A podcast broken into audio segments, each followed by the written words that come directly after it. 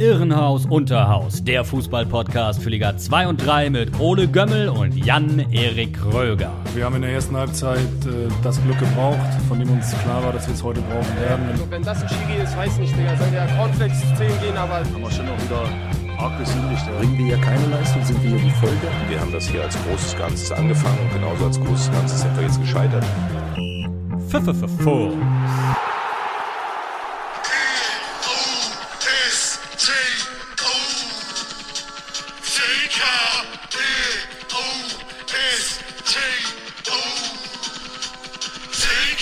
Und jetzt alle, liebe Hörerinnen und Hörer, HörerInnen von Irrenhaus Unterhaus, herzlich willkommen zur Derby-Folge. Ihr seid, habt eingeschaltet, der Podcast von FUMS für die 2. und 3. Liga. Ich bin ganz aufgeregt, weil ich noch so gut gelaunt bin von diesem Wochenende. Hansa Rostock gegen Holstein Kiel, ihr wisst, da gibt es die Rivalität zwischen euren beiden Lieblingspodcasts-Hosts, Ole und Hagen. Der eine Kieler, der andere Rostocker. Das Ostsee-Derby, es fand statt. Hansa hat gewonnen. Darüber gibt es heute viel zu reden, aber erstmal möchte ich den Verlierer des Wochenendes begrüßen. Nicht nur, dass sein Lieblingsclub verloren hat, sondern er musste sich auch noch einer OP unterziehen. Die Weisheitszähne wurden rausgerupft. Jan-Erik, wie geht's dir gerade? Ach ja, also jetzt, wo du mich gerade wieder so aufheiterst, ziemlich gut. Aber ja, das hätte nicht wahrer sein können. Ja, der Verlierer des Wochenendes, das bin ich wohl. Immerhin keine körperlichen Schmerzen. Der Eingriff, war super. Ja.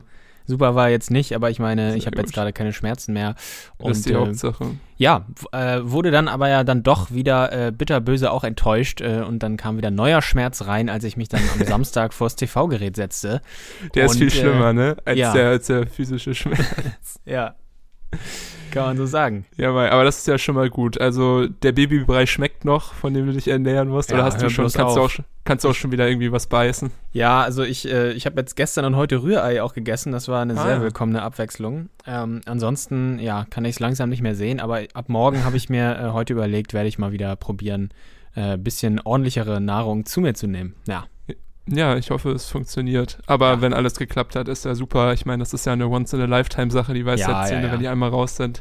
Genau. Ist es durchgestanden und das ist sehr schön, dass das jetzt auch bei dir durch ist. Gut, dann kommen wir zum unangenehmen Teil des Podcasts. Ja. Samstag, 14 Uhr. Tatort Kiel.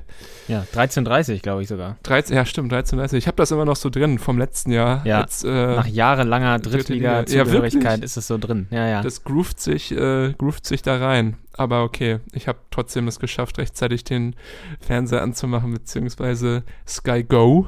Und wurde erfreut. Hansa gegen Holstein. Die Vorzeichen waren Kellerduell.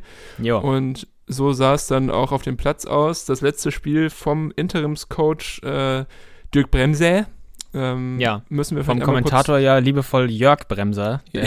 Wurde durchgezogen, der Vorname. Ja, ich habe nachher auch noch sowas. Bei Schalke hat auch ein Kommentator interessante Dinge gesagt. Komme ich nachher nochmal drauf. Aber ja, Jörg Bremser war schon scharf. Vor allem hat das auch wirklich durchgezogen, das ganze Spiel durch, ne? Genau, ja. Mai. Okay, ich habe hier auch schon Nico und Timo Schulz häufiger mal verwechselt, von daher sowas, das wissen wir aus eigener Erfahrung, genau, sowas geht immer schnell, deshalb, Vielleicht bevor wir über das Spiel reden, neuer Trainer wurde bekannt gegeben von Holstein, habe ich noch nie von gehört. Erzähl kurz deine Gedanken zu dieser Vorstellung vom Hoffenheimer Jugendtrainer Rapp. Ja, genau. Marcel Rapp, 42 Jahre alt, kommt aus der U19 der TSG Hoffenheim. Und also ich bin damit zufrieden mit dieser Verpflichtung. Ich habe diesen Namen auch vorher noch nicht gehört, weiß jetzt auch nicht genau, wofür er steht und was er da für Fußball hat spielen lassen in Hoffenheim. Aber solche Leute, wie gesagt, darüber hatten wir ja auch schon mal geredet, mit solchen Leuten ist man in Kiel ja in den letzten Jahren immer gut gefahren, mit relativ jungen Trainern, die aus den Nachwuchsakademien von Bundesligisten kamen. Das war bei Markus Anfang so, der kam von Leverkusen, das war bei Tim Walter so, der kam von Bayern. Jetzt hat man mit Marcel Rapp den Nächsten, der sich da einreihen kann und ich bin gespannt. alles, was er vielleicht erstmal machen muss, ist hinzubekommen, dass die Fehler Defensive in den Griff bekommen. Genau. Ja, einfach, wenn man Fehler vermeidet, dann würde das schon reichen, glaube ich, um hier und da mal einen Punkt einzufahren. Aber kommen wir gleich nochmal zu. Ja, wir können ja mal ins Spiel hineingehen.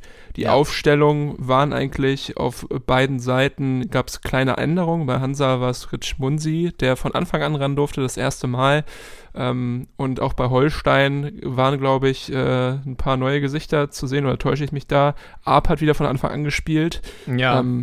Das war vielleicht auch nicht so die beste Entscheidung. Aber das Spiel ging aus Sicht von Holstein eigentlich ganz gut los, oder? Ja, also offensiv war da wieder wurde da einiges angeboten, oder nicht? Genau, ja. Also es war jetzt nicht besonders zwingend, aber man hat die Initiative übernommen, so wie meistens. Und hat nach vorne gespielt. Reze ist da ja immer ein Faktor. Muss man ihm hoch anrechnen, dass er auf jeden Fall immer wirbelt auf der Außenbahn und ackert. Der Ertrag, haben wir auch schon hier und da mal drüber gesprochen, hält sich meistens leider in Grenzen. Aber das liegt sicherlich nicht nur an ihm, sondern auch an seinen Nebenmännern da vorne. Ja, aber Holstein, wie gesagt, am Anfang eigentlich alles im Griff gehabt.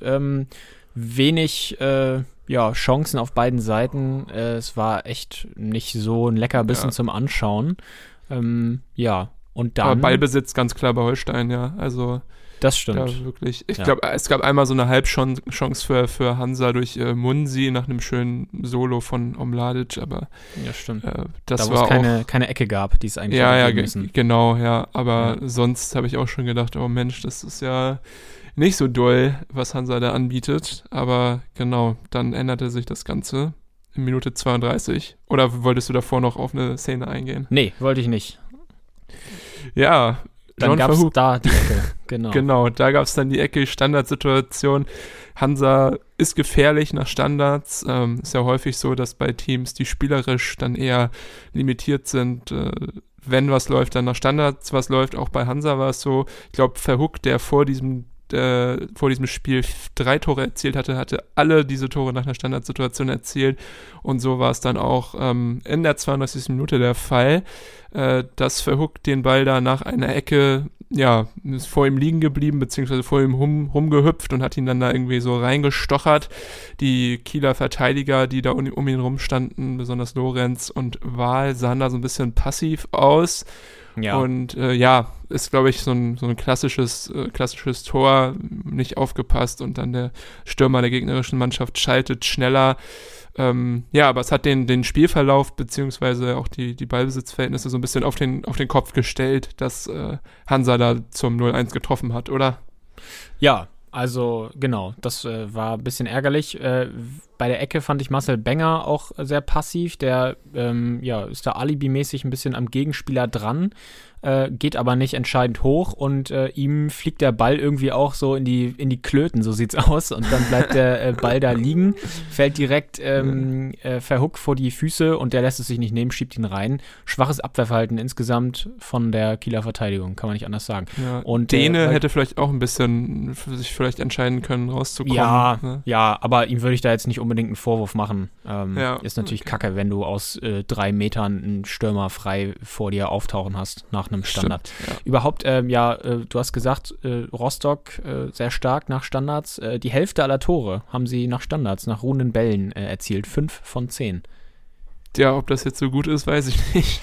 Ja. Da kannst du dich natürlich als gegnerische Mannschaft auch eigentlich darauf einstellen, ne? Dass du, wenn das wirklich so exzessiv ist wie bei Hansa, dass du einfach 50% der Tore nach Standards erzielst. Also jetzt auch nach dem Spiel in Kiel ist ja wieder eins mehr geworden. Glaube ich, dass es dann eher schwierig wird in den kommenden Partien, weil das ja einfach eine Sache ist, die man einfach erkennen kann und dann vielleicht auch besser verteidigt. Aber klar, diese ganzen langen Lulatsche da bei Hansa, die dann da vorne drin sind bei Standardsituationen, Verhoek, Rosbach, Meißner, Munsi, Fröde, klar, kannst du auch nur verteidigen, wenn du halt auch die Größe hast in deiner Mannschaft, und wenn das halt nicht der Fall ist, dann ist es halt häufig so, dass die Wahrscheinlichkeit hoch ist, dass da mal jemand rankommt mit Kopf oder Fuß. Aber genau, dieses Mal war es Verhoek mit dem Fuß. Und danach, direkt nach dem Tor, hat Kiel eigentlich versucht, wieder weiterzumachen, das Spiel wieder in die Hand zu nehmen. und wieder auf Angriff zu spielen. Aber ja, 3 Minuten später kam dann die richtig kalte Dusche. In der 35. Minute. John Verhoek bekommt da den Ball zugesteckt, halblinke Position vorm 16er und ja, da rutschen, ich glaube Lorenz war es. Ja, Lorenz ja. Rutscht ins Nichts und ja, Verhoek, so wie man ihn eigentlich gar nicht kennt, eiskalt vorm Tor. Überspitzelter Däne, auch keine Chance mehr für Wahl oder Vandenberg da noch irgendwie was zu machen. Ja. Und dann stand es halt einfach 0:2 und dieser Doppelschlag war halt einfach, glaube ich, ja, so ein bisschen die demoralisierende Keule da für Holstein und ja, auch eine ganz ehrlich ärgerliche Situation. Ne? Ja, komplett. Ich muss echt sagen, bei dem Tor bin ich echt richtig ausgerastet hier, weil das, wie einfach das geht, ist wirklich nicht zu fassen. Ein langer, flacher Ball von Neidhardt, von außen auf Verhoek über, ich weiß nicht wie viel Meter, 15 Meter. Ja. Und da sind die Lücken viel zu groß, aber auch Lorenz ist ja an Verhoek dran, versucht dann aber den Ball abzugrätschen, was in dieser Situation fatal ist, nimmt sich dadurch selbst aus dem Spiel und ja, dann marschiert halt Verhoek alleine Richtung Tor. Hauke Wahl kommt hinterher, aber viel zu spät. Ja, und Verhoek ist eiskalt, macht das 2-0. Also das ist echt dilettantisches Abwehrverhalten und super ärgerlich, weil sich Holstein halt durch solche Aktionen wieder ein ganzes Spiel kaputt macht. Und das sieht man leider in dieser Saison sehr häufig. Also, dass sich Holstein so, wenn man es so sehen will, selber schlägt, ja, ist nicht das einzige Mal, wo es jetzt so passiert ist. Und ja, auch danach Holstein wieder macht den ganzen Aufwand, betreibt das Spiel, ist daher im eigenen Haus eigentlich, wird aber vorne zu ungefährlich und ja, hinten dann nicht ganz wackelfest. Danach kam jetzt auch nicht mehr so viel von Hansa, musste ja aber auch nicht. Und, ja, so ein bisschen besser, also nachdem sie 2-0 geführt haben, fand ich, bis zur Halbzeit waren sie ganz okay, da haben sie zumindest dann mal ein bisschen mitgespielt oder versucht zu kontern. Ja, ja. Aber direkt in der zweiten Halbzeit war Holstein eigentlich wieder besser. Allein wenn man sich die Statistiken anguckt, Hansa hatte 29% Ballbesitz, also das ist wie weiß ich nicht, Barcelona gegen Espanyol vor 5 Jahren, also da ist da schon die Spielanteile ganz klar auf Kieler Seite gewesen, aber Torschüsse am Ende beide 4 und Hansa dann halt gnadenlos effektiv, aber das ist, glaube ich, auch so ein bisschen, kennt man ja auch von Hertel, dass wenn er dann in Führung liegt, dass er dann eher die anderen machen lässt und dann darauf baut, dass die 0 hinten stehen bleibt, wobei das, wenn man ehrlich sein muss, bei den Chancen, die Kieler teilweise hatten, gar nicht mal so gut aufgegangen ist, weil spätestens nach der 65. Minute hätte es auf jeden Fall 1:2 stehen müssen, muss ich auch zugeben, aber es war dann irgendwie wie verhext. Du hast dann auch, glaube ich, zu der Zeit haben wir geschrieben und dann meintest du dann auch, ja, ich gratuliere dir jetzt schon zu den 3 Punkten, weil dir wahrscheinlich dann auch schon klar war, dass es irgendwie heute nichts mehr wird. Manchmal gibt es ja solche Tage, wo du einfach Chancen haben kannst, wie du willst und es will dann einfach nicht reinfallen und so einen Tag hatte Holstein, glaube ich, dann am Samstag einfach erwischt, ne? Ja, das stimmt, genau. Ja, diese Lorenz-Chancen, das war ja ironischerweise auch dann Lorenz, der vorne zweimal auftauchte. Einmal traf er den Pfosten und einmal hatte er nach einer Ecke noch einen gefährlichen Kopfball, der da mit vereinten Kräften geklärt werden konnte. Ja, aber ja, du hast es eigentlich gut auf den Punkt gebracht und ja, das passt halt, wie gesagt, wunderbar ins Bild bei der momentanen Situation von Holstein und ja, symptomatisch für die bisherige Saison. Und ja, ärgerlich alles, aber irgendwie, wenn man, also man kann auch nicht immer sagen, ja, Pech im Abschluss und Pech hier und da. Wenn du immer Pech hast, dann ist es eben auch einfach fehlende Qualität. So sehe ich das zumindest irgendwie. Und ja, da muss sich schleunigst mal was ändern, dass da dieser Fehlerteufel einfach mal rausgeht aus dem Spiel von Holstein. Ja, wer weiß, also wenn vielleicht Skripski wieder fähig ist, 90 Minuten durchzuziehen und dann vielleicht auch ein Holtby in den Kader kommt endlich mal und spielen kann, ist vielleicht auch nochmal eine andere Kreativität dort im Mittelfeld von Holstein. Aber am Ende fehlen so ein bisschen, also jetzt mal abgesehen davon, dass die Abwehr halt irgendwie neben sich steht, fehlen halt auch vorne die Leute, die zuverlässig treffen. Und ich fasse es gar nicht, dass mir das über die Lippen kommt, aber John Verhoek ist diese Saison zum Beispiel so jemand für Hansa, der auch dann für das Team, was halt nicht häufig Chancen kreiert, die Dinger dann halt immerhin 5-mal schon reingemacht hat in diesen ersten 9 Spielen. Und so einer ist irgendwie bei Kiel nicht da diese Saison. Und den hatten sie in den letzten Saisons immer, den hatten sie mit Duxch und mit Serra und weiß ich nicht, vorher mal mit Scheffler oder Fetsch, wen es da alles gab. Und die hatten eigentlich auch immer einen, der wenigstens da die Tore gemacht hat. Und ja, sowohl Arp als auch der Isländer, als auch Pichler sind noch nicht so als Goalgetter oder als torgefährliche Stürmer in Erscheinung getreten. Und ich glaube, das ist eine Sache vielleicht, wo man dann auch im Winter mal nachbessern könnte. Ich weiß es nicht. Ja, klar. Andererseits wurden jetzt ja 3 Stürmer geholt, einer davon für 1 Million Euro mit Pichler. Ich glaube nicht, dass man da jetzt nochmal jemanden holen wird. Man muss jetzt einfach mal hinbekommen, dass die Stürmer die Kiste treffen. Bei Arp war es ja wieder so, dass der völlig in der Luft hang. Eine Kopfballchance war gut. Genau, da, eine Halbchance vor der Pause noch gehabt. Da hat er den Ball auf aufs Tor geköpft, also obendrauf. Das war's, und dann wurde er ja auch schon runtergenommen zur Halbzeit. Was ich aber nicht verstehe zum Beispiel, ist, warum Joshua Mees fast nie in der Startelf ran darf. Also der ist sogar auch auf dem Papier mit 3 Toren bester Torschütze, hat erst zweimal gestartet in dieser Saison und einmal davon musste er früh wieder raus. Das war gegen Hannover, als Gelios, der Torwart, die rote Karte gesehen hat. Ja, stimmt, da musste der Däne eingewechselt werden und es traf dann Mees, der dann wieder runter musste. Fand ich sehr schade, und immer wenn ich den sehe, gefällt er mir wirklich. Der macht Betrieb auf den Außen, stattdessen dürfen wirklich immer Porat oder Reze ran, und die können für meinen Geschmack gerne mal auf der Bank Platz nehmen, zumindest einer von beiden. Ja, Porat, glaube ich. Genau, Porat. Reze macht ja wenigstens, Reze ist so ein bisschen wie Mamba von Kiel, der macht viel und versucht sich auch häufiger mal an Abschlüssen, aber endet manchmal unglücklich, aber er ist halt dribbelstark und schnell und hat auch eine ganz gute Übersicht, also schlägt manchmal schon gefährliche Flanken, und bei Porat habe ich auch das Gefühl, dass der vielleicht so seine Momente hat, so 2-3 Mal im Spiel, und sonst eher passiv ist. Wenn überhaupt. Ja, genau. Er hat ja sogar auch 2 Tore. Das hat mich vorhin ein bisschen überrascht, dass Porat schon dahinter kommt. Auch schon 2 Tore gemacht. Aber nicht so auffällig, ja. Und auch hinten, das ist natürlich auch etwas, was man gerade schwer beeinflussen kann, weil Teska war, glaube ich, auch nicht ganz fit, war angeschlagen, Komenda ist verletzt, hat noch den Fuß gebrochen, und Lorenz ist einfach schwach momentan. Vielleicht da auch gerne mal Phil Neumann in die Innenverteidigung beordern, das kann er ja auch spielen.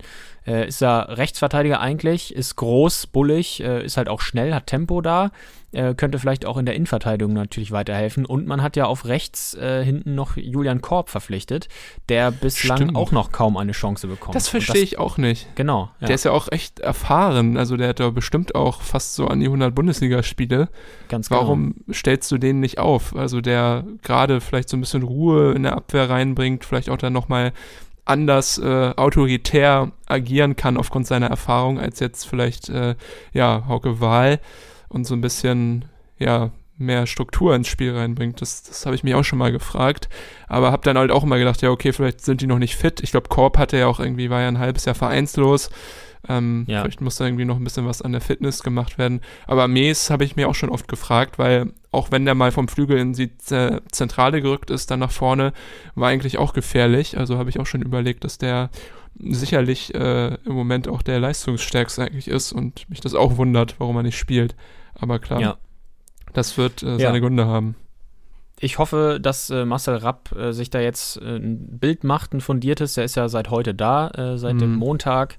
Und hat ja jetzt auch durch die Länderspielpause ein bisschen Zeit, vielleicht erste Abläufe einspielen zu lassen. Genau, und dann bin ich mal gespannt, was dann gegen Ingolstadt folgt. Da kommt ja das nächste Kellerduell. Und da muss man natürlich gewinnen in Ingolstadt, das ist klar. Das ist eigentlich Pflicht, ja. Ja, genau. Aber ich bin auch gespannt. Ich habe echt noch nie was von ihm gehört. Ich weiß auch nicht, ob er jetzt irgendwie dafür bekannt ist, so Nagelsmann-Style-mäßig Fußball zu spielen oder traditionell. Wir werden uns überraschen lassen. Besonders für dich wird es interessant sein. Aber Hansa und Holstein durch dieses Ergebnis wieder Plätze getauscht in der Liga, beziehungsweise Hansa ist an Kiel vorbeigezogen und wieder 2 Punkte Vorsprung. Ein bisschen sich ein Puffer auf Platz 14 mit 10. Kiel auf Platz 15 mit 8, also da ist man auch nah dran am 16. Platz, den Sandhausen im Moment inne hat, mit 7 Punkten. Es läuft alles nicht so optimal für unsere Vereine, also für meinen natürlich noch optimaler als für deinen, weil die Erwartungshaltung natürlich eine andere war, aber du hast ja auch schon damals prognostiziert gehabt, dass es schwierig wird für Holstein diese Saison. Ja, genau, also ja, man wird jetzt wahrscheinlich erstmal länger damit zu kämpfen haben, da unten rauszukommen. Und ich hoffe, dass man dann vielleicht in der Rückrunde sich gefangen haben wird, um dann so ja, zwischen Platz 9 und 12 sich vielleicht eingependelt zu haben, sodass man dann mit ganz unten nicht mehr so viel zu tun hat. Ja. Aber Sandhausen ist ein gutes Stichwort. Die sind ja, wie du gerade richtig festgestellt hast, einen Punkt nur noch hinter Kiel. Großes Dankeschön an der Stelle an den SV Darmstadt, die nämlich Sandhausen richtig zusammengeschossen haben. 6:1 haben sie in Sandhausen gewonnen. Und ich erinnere mich daran, dass wir Mitte August schon mal über ein 6:1 von Darmstadt hier gesprochen haben. Damals war es der FC Ingolstadt, die 6:1 besiegt wurden. Jetzt mit Sandhausen, also das nächste Kellerkind. Und damals traf Philipp Tietz doppelt, dieses Mal schon wieder. Und das erste Mal. Kann kein Zufall sein. Ganz, ja, wahrscheinlich nicht. Und das erste Mal nach 62 Sekunden getroffen, per Kopf nach einem Freistoß. Ja. 62 Sekunden, das ist blitzschnell. Ja, auf jeden Fall. Auf jeden Fall. Da war auch Alois Schwarz direkt wieder bedient.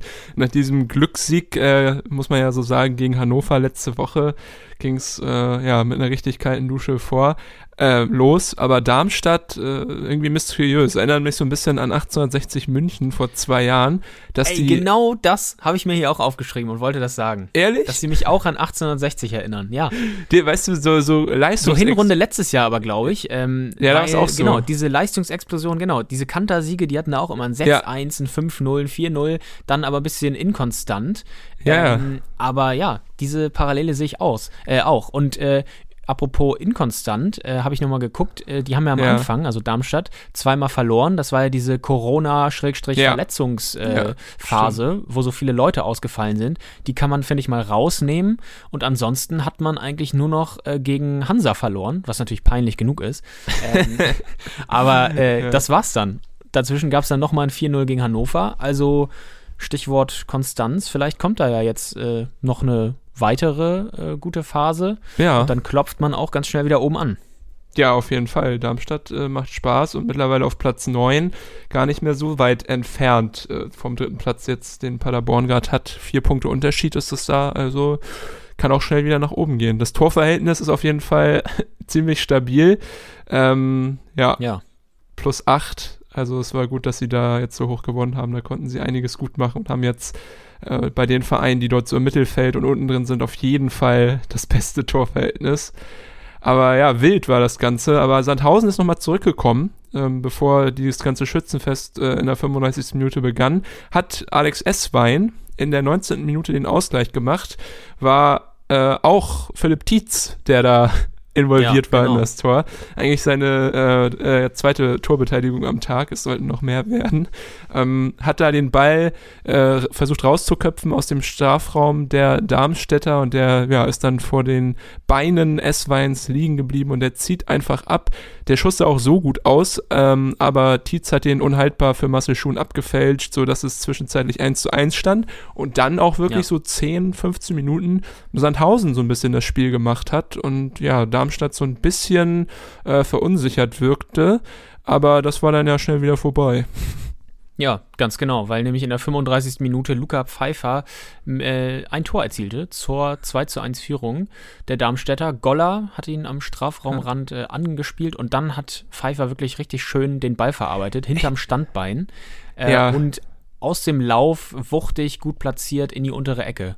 Richtig stark. Pfeiffer, weißt du, wie der für mich manchmal wirkt? Der wirkt so wie Peter Crouch. Er ist so, das sieht immer so stark sich aus, was er macht. Also wie er läuft und wie er dribbelt, aber da ist halt doch irgendwie so viel Kontrolle dabei, dass er halt dann einfach nur tödlich vorm Tor ist.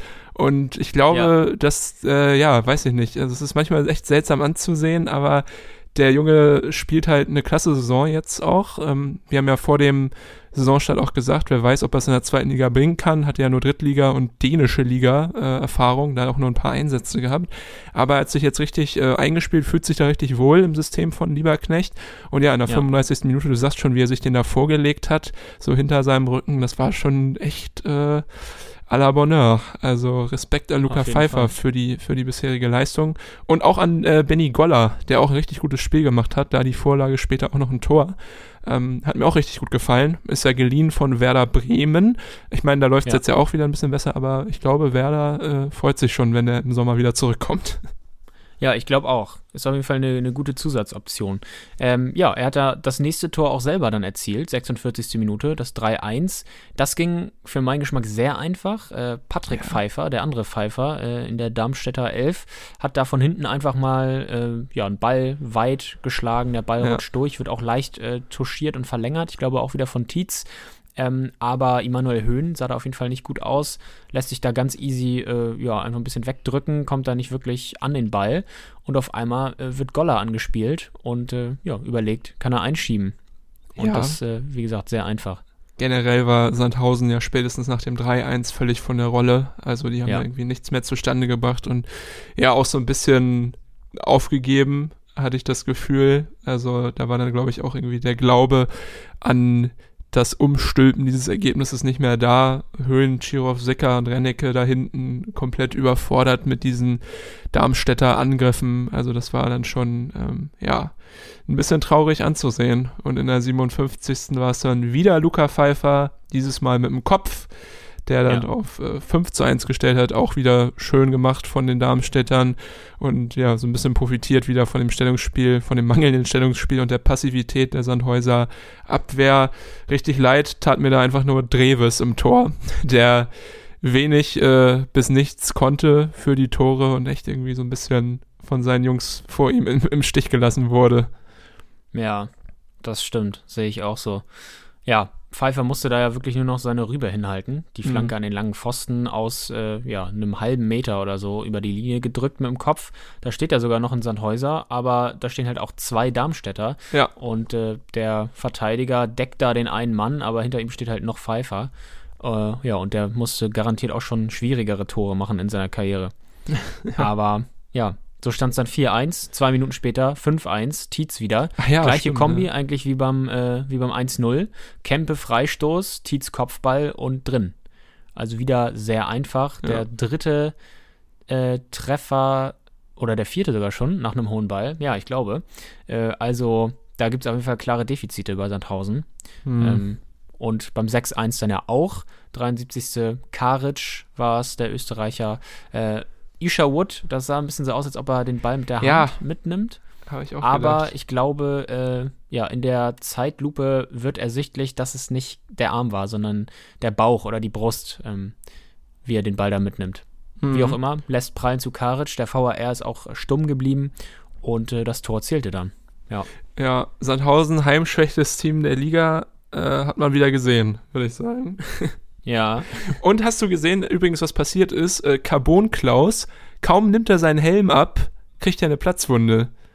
Nee, lief da das hab ich nicht gesehen. Den Rest, ich habe ja die Konferenz geschaut an dem Tag und er lief da wirklich dann auf einmal mit einem Turban rum, weil er wohl sich den Kopf verletzt hatte. Also ich hoffe, das wird ihm eine Lehre sein und der Helm wird vielleicht zurückkehren.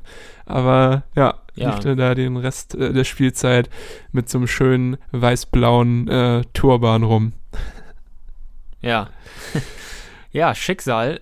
Bei Darmstadt kann man festhalten, Prunkstück, wie wir es schon mal festgestellt haben, auf jeden Fall die Offensive in diesem Jahr. Ja. Das wird immer klarer. Also Tietz, Pfeiffer, Goller, Kempe, alles super torgefährliche Leute. Ja, und die Parallelen zu 1860, die haben wir ja eben schon festgestellt. Also ich bin wirklich gespannt, was da noch geht unter Lieberknecht. Ich auch, ja. Gut, wollen wir uns mal dem nächsten Verein widmen, der da unten drin steht? Gerne. Sehr gut. Die Schanzer aus Ingolstadt. Wir haben jetzt schon über Sandhausen gesprochen. Das ist der nächste Gegner von Hansa nach der Länderspielpause. Die Schanzer, wie du eben schon gesagt hattest, spielen gegen Kiel. Also hier auch so ein bisschen Gegner-Watch, die wir hier schon betreiben. Und wenn man sich das Spiel anschaut gegen Schalke, da muss man sagen, kann man doch als Kieler ganz entspannt diesem Match entgegensehen, oder nicht? Ja. 0 Torschüsse. Ja, schon. 0 Torschüsse. Ach, okay, 0 Torschüsse, ja. Es gab ja noch auf jeden Fall so einen Schuss von Kaya gegen Ende, der ging nicht aufs Tor, sondern daran vorbei. Ja. Und dann gab es noch eine kleinere Chance, wo Bilbia in die Mitte geflankt hatte. Zuerst wurde die Flanke geblockt. Und dann in der Mitte war dann Freisel vor Eckart Ayensa am Ball und konnte dann so ein bisschen entschärfen. Ja. Aber ansonsten hast du recht, Ingolstadt jetzt nicht wirklich gefährlich. Schalke trotz neuen allerdings Trainer. Ja, stimmt. Das müssen wir, glaube ich, noch erstmal sagen, ne? Petzold musste sein Petzold raus. André Schubert, ein alter Bekannter. Mein Beileid. Ja, mein Beileid an dieser Stelle. Also, für alle Ingolstädter, oder was? Ja, genau. Oh. Also, ich weiß nicht, ob der jetzt der richtige Mann ist, der da das Ruder rumreißt, das ist aber gut. Also Wunder passieren ja immer wieder, vielleicht ja doch. Aber ja, was ich sagen wollte, Ingolstadt ja nicht gefährlich, Schalke aber auch nicht wirklich in der Anfangsphase, bis zur 25. Stimmt, Minute zumindest. Ja, und auch da war es eher eine Einzelaktion beim 1-0, oder? Also ja, Bülter war es. Richtig gut. Was für ein Longshot. Ich muss aber allerdings sagen, dass ich Ingolstadt davor sogar stärker fand. Also sie sind ganz gut reingekommen ins Spiel und hatten so ein paar Umschaltsituationen nach vorne, die auch hätten mal enden können in einem Torschuss. Hat leider nicht sollen sein. Aber genau, dann kam Schalke so ein bisschen mehr ins Rollen, auch wenn da nicht vieles Gefährliches mit dabei war. Aber Marius Bülter hat sich dann einfach mal ein Herz gefasst in der 24. Minute und abgezogen aus, bestimmt so 18 Metern. Und das Ding schlägt dann unten links aus Sicht des Schützen im Tor ein. Keine Chance für Buntic. Und ja, stand es 1-0 und dann war es eigentlich gelaufen, ne? Also dann hat Ingolstadt auch nichts mehr auf dem Rasen bekommen. Ja, also Bülter sogar noch Antonitsch beim Schuss getunnelt, doppelt bitter. Aber ja, sehr platziert und unhaltbar. 3 Minuten später wurde Simon Terodde angeflankt am Fünfer-Eck. Röseler hat ihm das Leben da sehr schwer gemacht als Gegenspieler, weil er ihn hart bedrängt hat. Und deshalb bekam Terodde dann keinen Druck mehr hinter den Ball. Buntic hatte dann keine Probleme. Für Terodde ging es ja in dem Spiel auch noch um was anderes, nämlich als nur den Sieg, sondern auch noch um den Rekord von Dieter Schatzschneider gleichzuziehen. Die Chance hatte er an diesem Tag. 153 Tore sind und waren die Bestmarke und so viel sei gesagt, Simon Terodde schaffte es ja am Ende dann auch, diesen Rekord einzustellen. Ja, von Ingolstadt kam jetzt nicht zu viel. Linzmeier hatte nach einem Doppelpass mit Eckart Ayensa kurz vor der Pause auch nochmal so eine ähnliche Chance wie Bülter, ein Distanzschuss, ging allerdings auch nicht aufs Tor, sondern daran vorbei. Und das war's dann in der ersten Hälfte. Ja, das war echt nicht so dolle. Gebauer war auch stets bemüht, würde ich sagen. Hat da seine Seite geackert, ist viel gelaufen, aber es hat auch irgendwie nicht so geklappt, also da ist auch kein wirkliches Kombinationsspiel mehr zustande gekommen. Ingolstadt, muss man sagen, ist ja auch immer noch ein bisschen verletzungsgebeutelt, also da fehlen ja auch noch viele Leute, die wichtig waren letztes Jahr, also vielleicht liegt es auch daran, aber ja, das sah nicht gut aus und folglich ist dann auch in der 65. Minute das nächste Tor für Schalke gefallen und zwar was für eins, also ja. Das war allerdings wirklich wild, für mich eines der schönsten Tore des Spieltages. Mehmetcan Aydin, der letzte Woche schon positiv aufgefallen ist, hat da sein Startelfdebüt für Schalke gegeben, ist ja auch ein Junge, der daherkommt aus der Region gegen Hansa. Hat auch super gespielt, letzte Woche in Rostock hat er ganz uneigennützig das Tor für Terodde zum 2-0, oh Gott, ich rede schon wie Lothar Matthäus, Terodde, vorbereitet. Nee, und dieses Mal hat er selber getroffen nach einer Ecke von den Schalkern. Genau, und da wollte ich jetzt nämlich nochmal drauf hinaus, wie der Reporter nämlich zu dem niederländischen Kicker Uwe Jan, ich glaube, so wird er eigentlich ausgesprochen, gesagt hat. Er hat nämlich immer gesagt, Uwe Jong. Ja, stimmt. Das ist mir auch aufgefallen. Uwe Jong. Also, wenn jemand von euch, liebe HörerInnen, des Niederländischen mächtig ist, dann schreibt uns gerne mal eine DM auf Instagram. Wie wird das ausgesprochen? Weil wir wollen es ja auch gerne hier richtig machen. Uwe Jan oder Uwe Jong. Also gerne Informationen an uns. Aber ich fand es auf jeden Fall komisch. Aber gut, darüber wollen wir nicht reden. Wir wollen über dieses Tor reden. Die Ecke kommt da hoch, rein in den Strafraum und dann, wie das Bundesliga-Zeichen eigentlich. Schöne Schere mit den Beinen. Und Volley aus der Luft zieht er ab und drischt den Ball so doll in die Maschen, dass Buntic, obwohl er dran ist, den Ball nicht mehr vom Tor weglenken kann. Und es steht 2-0. Also Straßenfußball pur, oder? Ja, auf jeden Fall. Und für ihn unvergesslich wahrscheinlich, zu Hause in einer ja auch nicht leeren Arena das Tor zu machen vor der Schalker Kurve, ist wahrscheinlich als Spieler, wenn du daherkommst, was Einmaliges. Glaube ich auch sein erstes Tor für Schalke. Also ja, den Tag wird er, glaube ich, nicht vergessen. Und ja, das Tor, wie gesagt, sehr schön anzusehen. Dieser Scherenschlag mit dem Außenriss und dann unter die Latte geknallt. Einmalig. Ja. Richtig, richtig stark. Und dann in der 77., du hast es schon vorweggenommen, war es dann soweit. Der Rekord oder mit dem Rekord wurde gleichgezogen. Simon Terodde hat profitiert von der Uneigennützigkeit Domme Drechslers. Also, das kennt man ja gar nicht so von ihm, aber da muss ich auch sagen, er hätte eigentlich selbst da schon abschließen können, war da gut in Szene gesetzt worden und legt da nochmal quer auf Simon Terodde und der kommt dann, ja, so rechts im Strafraum zum Schuss, muss eigentlich nur noch den Treffer reinmachen und das lässt sich in Simon Terodde natürlich nicht zweimal sagen und dann, war gleichgezogen. Ich weiß nicht, sagt man bei Gleichziehen, sagt man da schon eingestellt oder ist eingestellt erst, wenn er gebrochen ist? Nee, eingestellt ist jetzt und dann würde er wieder einen neuen aufstellen. Wenn Danke, Dad. Und das wird er ja tun. Gerne. Jeden Fall. Ja. Vielleicht schon nächste Woche gegen Hannover oder in 2 Wochen, genau. Das wäre dann sogar im Wohnzimmer von Dieter Schatzschneider, dem bisherigen Rekordhalter. Der ist ja eine Hannover-Legende. Hat zwar auch für Schalke gespielt, aber auch wesentlich länger für Hannover. Und da hat er sogar gesagt, im Vorfeld der Partie, es wäre ihm doch lieb, wenn das nicht unbedingt in seinem Wohnzimmer passieren müsste. Aber ich denke mal, die Chancen stehen hoch, dass es genau dort passieren wird. Ja, Simon Terodde, Wahnsinn, ne? Der kann echt das ganze Spiel passiv sein, hatte, glaube ich, in der ersten Halbzeit sogar nur 14 Ballkontakte und auch in der zweiten bis zum Tor nur 15. Und ja, dann steht er halt doch am Ende wieder richtig und macht dann sein Tor. Effektiv. Anders kann man es nicht beschreiben, auf jeden seine Fall. Leistung. Und ihm reichen echt nur die 9 Spieltage, um den Rekord einzustellen. 11 Tore hat er jetzt auf seinem Konto. Und Terodde ist und bleibt einfach ein Cheatcode für jeden, der ihn gerade in seinen eigenen Reihen hat. Wirklich unfassbar. Und generell Schalke ja auch, wenn man das mit Bülter sieht oder auch Drechsler, der auch mal seine genialen Momente hat, das sind alles Spieler, die das Spiel kurz mal an sich reißen können mit Einzelaktionen.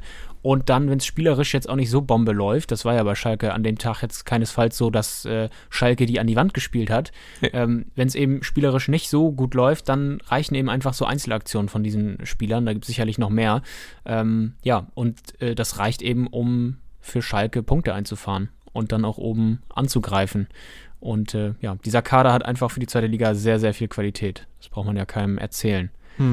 Ja, und ich bin sehr gespannt, ob der neue Rekord dann tatsächlich bei Dieter Schatzschneider sozusagen aufgestellt wird. Kann ich mir vorstellen. Irgendwie lustig. Ja, auf jeden Fall.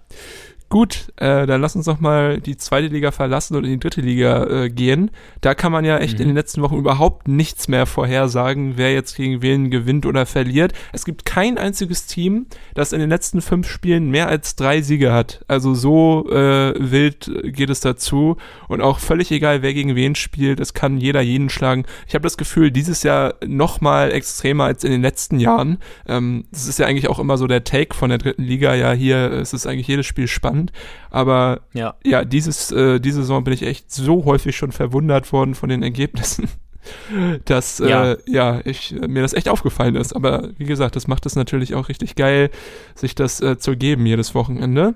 Und auch in dieser Woche waren wieder ein paar spannende Spiele dabei. Ein Duell, wo man halt vor der Saison vielleicht auch denken könnte oder denken konnte, dass es dabei um den Aufstieg geht, war Saarbrücken gegen Braunschweig.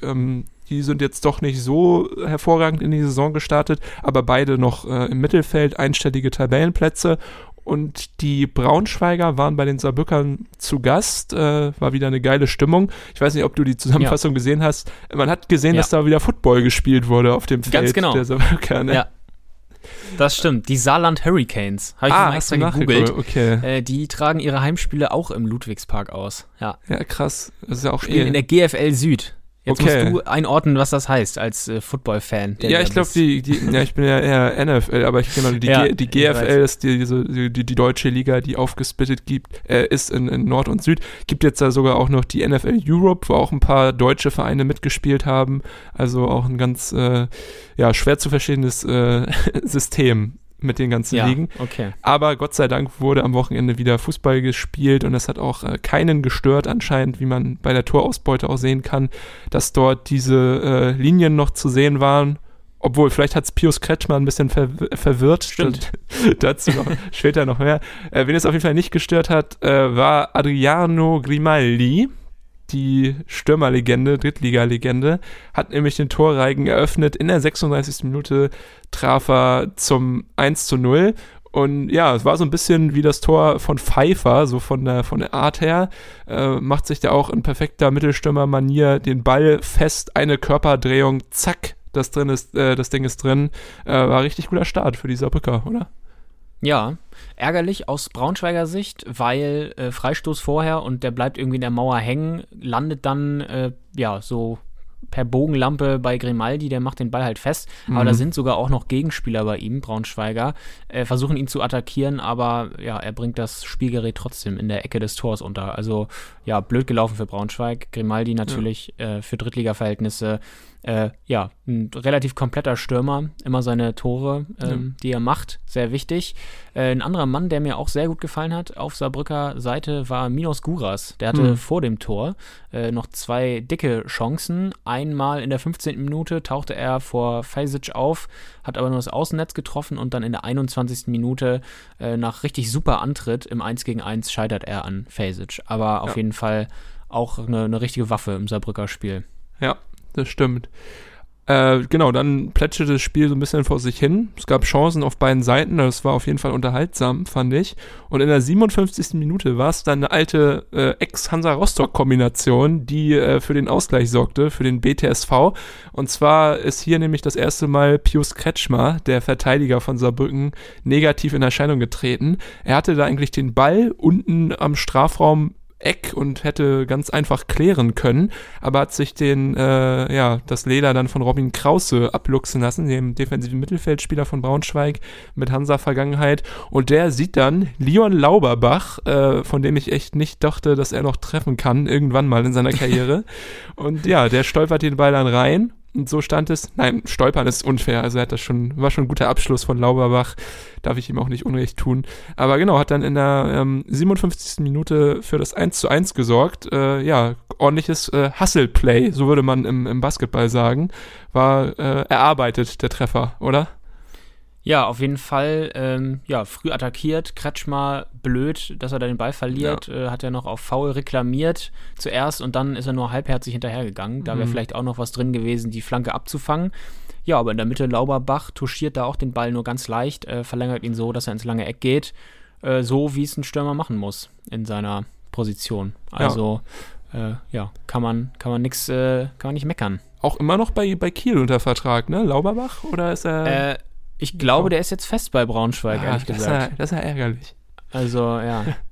Ja, genau. Gut, aber vielleicht findet er dort zu seiner Form die Freude. Ja, also, sind wir mal ehrlich, du hast es ja auch gerade schon gesagt, für mehr als irgendwie dritte Liga Aufstiegsaspirant reicht es auch bei ihm nicht. Also, ja, ich fand es so wild, aber dass vor 1,5 Jahren einfach dieses Gerücht immer noch da war, dass Bayern ihn irgendwie verpflichten wollte. Vor allem, weil er da ja auch jetzt nicht wirklich gut war vorher. Also das fand ich auch irgendwie sehr, sehr seltsam. Vor allem auch für irgendwie 3 Millionen oder so. Ja. Da hätte Holstein mal das Geld nehmen sollen. Ja, total. Aber gut. Ja, aber gut, das ist eine alte... Vielleicht war ja auch gar nichts dran an dem Gerücht. Alte Kamelle, ja. Vielleicht hat sich das wieder irgend so ein Opa bei den Kieler Nachrichten ausgedacht.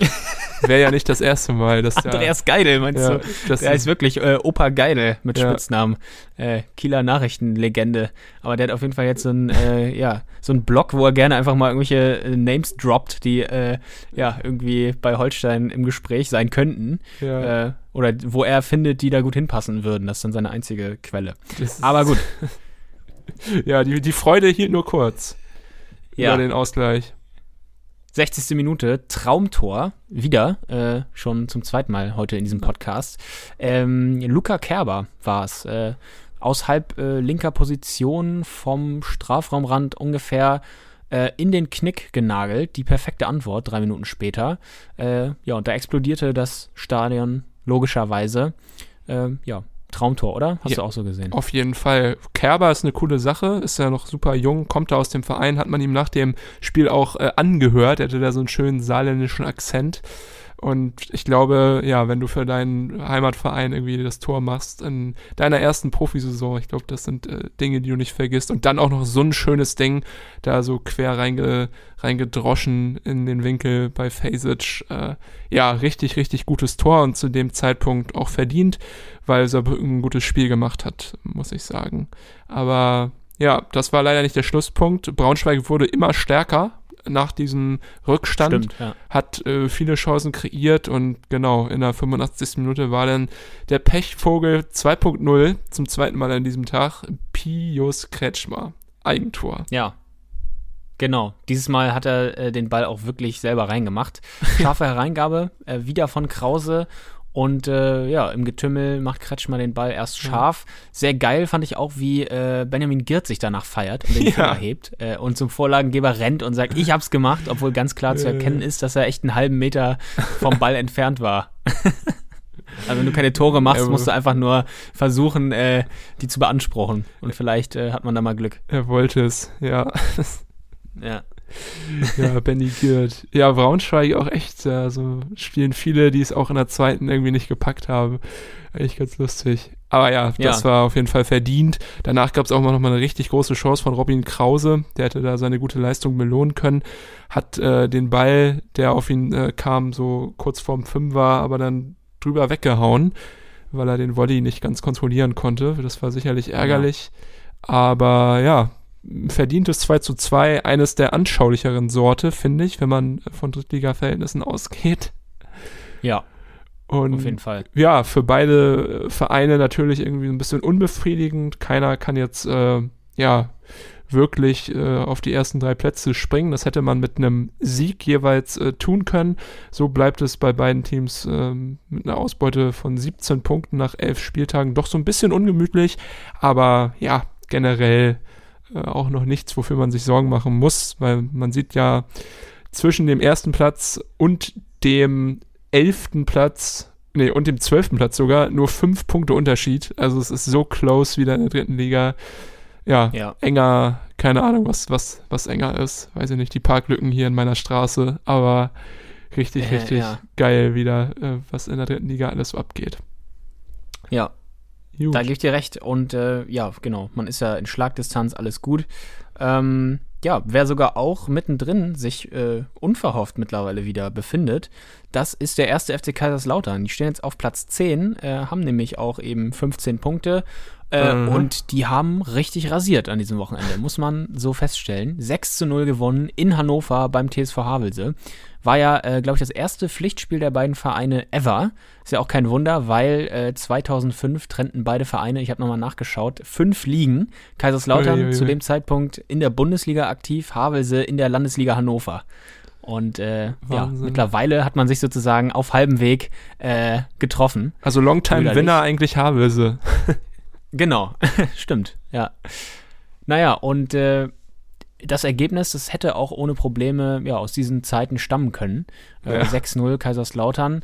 Die haben die ja wirklich richtig auseinandergenommen. Da, gerade auch, als es schon längst entschieden war. Das waren ja Spielzüge, meine ich, als hättest du gegen deinen 6-jährigen Bruder gerade in FIFA ihn abgezogen. Oder würdest du es gerade tun? Genauso sah es aus. Heftig. Auf jeden Fall. Also habe ich auch gar nicht erwartet, dass es so eine Leistungsexplosion gibt. Aber es ging ja auch schon früh los.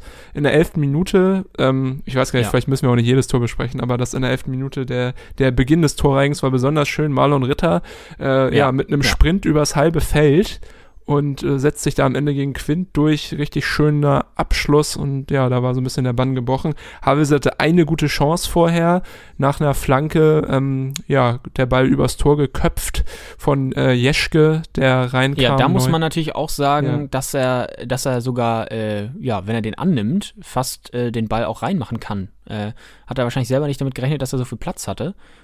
Aber dann wäre das Spiel vielleicht anders gelaufen. Den kann man bestimmt ein bisschen gefährlicher aufs Tor bringen.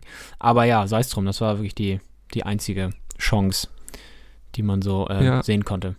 Geil, auch der Support von den Lauterern. Ja, okay, das wollte ich nur einmal kurz. 900 Mann sind mitgekommen, ist jetzt ja auch nicht so nah dran. Hannover von Kaiserslautern, das fand ich auf jeden Fall positiv. Und natürlich, man kann einfach nicht erwarten, dass Havelse da eine gleichwertige Fanbase hat. Hat man die Jungs in Rot und Weiß, in rotem Teufel und Weiß da richtig gehört, das ganze Spiel. Und die haben gut Stimmung gemacht da in der Arena von Hannover. Ja, absolut. So, jetzt du bitte. Ich wollte noch kurz auf das erste Tor von Marlon Ritter Bezug nehmen. Was ich auch sehr, sehr stark fand, war diese kranke Mitnahme von ihm. Also Klingenburg hat den Ball ja geklärt nach vorne. Eigentlich auch ohne den Hintergedanken, jetzt eine Torchance zu kreieren. Ritter stand da allein zwischen zwei Havelsern und nimmt den Ball so dermaßen lässig aus der Luft mit der Außenseite und ist dann sofort im Vollsprint. Selten gesehen sowas irgendwie. Und danach klebt der Ball auch an seinem Fuß, wird verfolgt noch über den halben Platz von beiden Gegenspielern, schließt dann noch eiskalt ab. Große Klasse. Ja, auf jeden Fall. Also echt richtig, richtig schön aggressiv da den Ball mitgenommen und auch vollendet. Aggressiver als seine Namensvetter aus Köthen. Richtig, richtig gut. Und das will was heißen, auf jeden Fall. Nee, aber dann ging es direkt weiter. 6 Minuten später, Kevin Kraus. Ich glaube, es war nach einer Standardsituation. Es sind so viele Tore, ich kann mich gar nicht an jedes einzelne erinnern. Aber genau, Kraus war nach einer Standard, mit dem Kopf dann da zur Stelle. Keine Chance für Quint und die Männer vor ihm. Und dann stand 2:0 nach 17 Minuten. Und dann ging es weiter in der 30. Ganz genau, beim 3:0 fand ich, ließ sich dann recht gut beobachten, dass es wirklich eine Herkulesaufgabe werden könnte für Havelse, drin zu bleiben, weil hoher Ball wieder so bogenlampenartig entschärft eigentlich, trotzdem gelangt der Ball zu Daniel Hanslik und der konnte sich dann ganz easy gegen zwei Niedersachsen im Strafraum behaupten, schießt drauf, Quint kann den Ball zwar noch halten, lässt aber nach vorne abprallen und dann ist da Mike Wunderlich zur Stelle, und das Ding ist drin und das Spiel durch. Der hat sich gefreut wie Sau, das hat man ihm richtig angesehen. Der hat es richtig rausgebrüllt danach, hat sich da mit Klingenburg, die ja beide auch eine gemeinsame Vergangenheit haben bei der Fortuna aus Köln, bei Viktoria, genau, sich da richtig gefreut, war, glaube ich, eine coole Sache für ihn. Und ja, einfach dann auch so ein bisschen das Glück des Tüchtigen, da diesen Abstauber dann zu bekommen, an so einem Tag, wo alles zusammenpasst, läuft dann auch sowas gut. Und Kaiserslautern hatte genügend Tage, wo nichts zusammengepasst hat. Deswegen ist es auch schön, mal zu sehen, dass sie so hoch gewinnen. Denn in der 44. Minute ging es direkt weiter. Das 4:0, das war in der Halbzeitstand. Philipp Hercher. Und ich glaube, da musst du mir auch noch einmal auf die Sprünge helfen, weil ich da jetzt auch gerade nicht diese Situation mehr im Kopf habe. Ja, war auch nach einer Ecke recht unspektakulär. Hercher, einfach der Letzte am langen Pfosten, der das Tor macht, auch den Ball einfach über die Linie drückt. Aber 4:0 zur Pause, das ist schon, ist schon heftig. Ja. Schon Klassenunterschied auf jeden Fall. Wurde irgendwie Rüdiger Ziel ordentlich wachgerüttelt. Übrigens Ex-Kaiserslautern-Spieler, Rüdiger Ziel. Also, auch wenn das natürlich wehtut, die Niederlage vielleicht nicht so doll, weil er ja rote Teufel-Vergangenheit hat. Aber okay, ich glaube, das kann ihn auch nur wenig trösten. Ja. Denn ging auch gleich genauso weiter, wie es aufgehört hat. In der 48. Minute, Daniel Hanslik wird schön rausgespielt und dann auch in Manier eines Mittelstürmers netzt er den Ball in die Maschen und dann steht es auf einmal 5:0 nach 48 Minuten. Und ich glaube, jede Motivation, die Ziel da vielleicht seinen Jungs nochmal eingeimpft hat in der Halbzeitpause, war spätestens dann wieder komplett verflogen. Ja, das ist natürlich auch... kann man sich vorstellen, wie man sich fühlt, wenn man dann noch eine ganze Halbzeit bestreiten muss, obwohl 5:0 und das Spiel wirklich sowas von durch ist. Ja. Und auch bei dem Tor, so ein Willenstor, da wurde er nochmal nachgesetzt. Ich weiß nicht, ich glaube, Wunderlich war es da. Im ersten Versuch scheitert er, dann ist der Ball eigentlich auch so halb geklärt, aber sie setzen nochmal nach und erobern den Ball wieder, machen dann das Tor. Dann haben sie sich in so einen Rausch gespielt, also habe ich das Gefühl. Genau. Danach echt so Straßenfußballer-Moves, was man ja auch bei diesem Weitschuss da von Tomiak, auf den du jetzt, glaube ich, zu sprechen kommen wolltest. Genau. 58. steht bei dir. Bei mir steht, dass das in der 56. passierte. Komisch, wir haben manchmal so falsche Minutenangaben. Das ist mir letztes Mal auch schon aufgefallen, dass bei dir irgendwie andere Sachen stehen als bei mir. Aber ich muss sagen, ich gucke mir die Torminuten gucke ich mir immer an bei Google. Du wahrscheinlich bei Kicker, ne? Ja, ich sehe aber gerade, da steht auch 56. Ich bin einfach zu blöd, richtig zu lesen. Ne? Aber ist ja auch jetzt nicht, ist ja jetzt nicht so wichtig. Das können, glaube ich, die HörerInnen verschmerzen, dass wir hier nicht auf die Minute genau sind. Ja, naja, auf jeden Fall, genau, er trifft da die Latte, ne? Ja. Mit diesem Fernschuss und dann ist Hanslik da, schießt ins lange Eck, platziert den Ball, Quint auch ärmste Sau auf dem Platz, muss wieder den Ball aus dem Netz holen, macht sich lang und länger, kommt nicht mehr ran und ganz böse einfach, wie es da ausging. Total, dieser Offensivgeist. Kaiserslautern, das müssen sie jetzt mal konservieren, diesen Offensivgeist und diese breite Brust, das Selbstvertrauen und mal diese Serie fortsetzen. 3 Siege haben sie ja jetzt schon in Folge, ist schon gut. Nach der Länderspielpause wartet dann Freiburg 2. Übrigens Länderspielpause dieses Mal auch in der dritten Liga. Ich habe auch das extra nochmal nachgeschaut. Ja, genau. Dann können wir jetzt ja auch wirklich eine Pause machen. Dann verpassen wir ja nichts. Ja, bei Havelse, um das nochmal einmal ganz kurz abzuschließen, haben wir ja schon gesagt, dass auch wenn es offensiv jetzt ganz gut aussah in den letzten Spielen, streckenweise defensiv da echt zu viel locker und lose sitzt und ja, da auf jeden Fall noch viel passieren muss, damit die Klasse gehalten werden kann. Aber ja, für Kaiserslautern jetzt sogar, glaube ich, eher schade, dass es diese Länderspielpause gibt, weil man ist gerade so im Groove. Hoffentlich kann Antwerpen da das Feuer am Brennen halten über die Länderspielpause. Aber wenn man ihn kennt, glaube ich, weiß man auch, dass er im Training viel Feuer entfachen kann. Ja, das denke ich auch. Ja, Kaiserslautern, 3 Punkte auf die Abstiegsränge, 4 Punkte auf Platz 3. Also komisch, ne? Alles nur ein Wimpernschlag entfernt. Ja, echt? Genau. Also so eng war es noch nie, wirklich. Also Wahnsinn. Gut, dann würde ich sagen, dann in 2 Wochen wieder. Was noch zu sagen ist, kurz bevor wir das hier abmoderieren, Thorsten Ziegner ist ja nicht mehr Trainer bei den Würzburger Kickers. Heute frisch reingekommen, ist gefeuert worden, nachzuvollziehen, nach nur einem Sieg aus 11 Spielen. Ja. Interimsweise übernehmen jetzt Ex-Spieler Sebastian Neumann, den könnte der eine oder die andere Irrenhaus-HörerInnen noch kennen. Oder auch Ex-Trainer Dieter Wirsching, die bilden da das Trainerduo. Wirsching hatte Würzburg schon mal trainiert und 2012 in die Regionalliga geführt. Also vor Hollerbach. Genau, in diesen Zeiten, als Würzburg noch keine Sau kannte. Ja, und man hat jetzt gesagt, bis zum 17. Oktober, da ist das Auswärtsspiel bei Viktoria Köln, will man einen neuen Cheftrainer präsentieren. Mal schauen, ob das gelingt.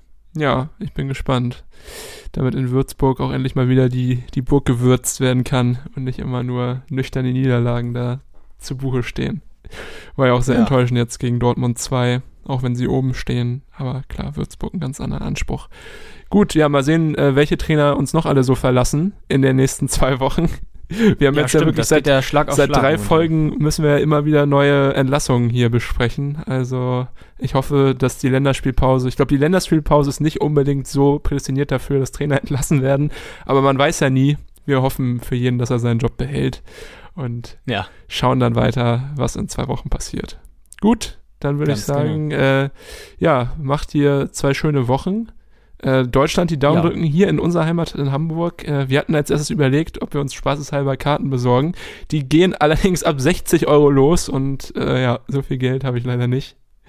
Junge, das ist echt gegen heftig, Rumänien. Ein Freundschaftsspiel gegen Rumänien.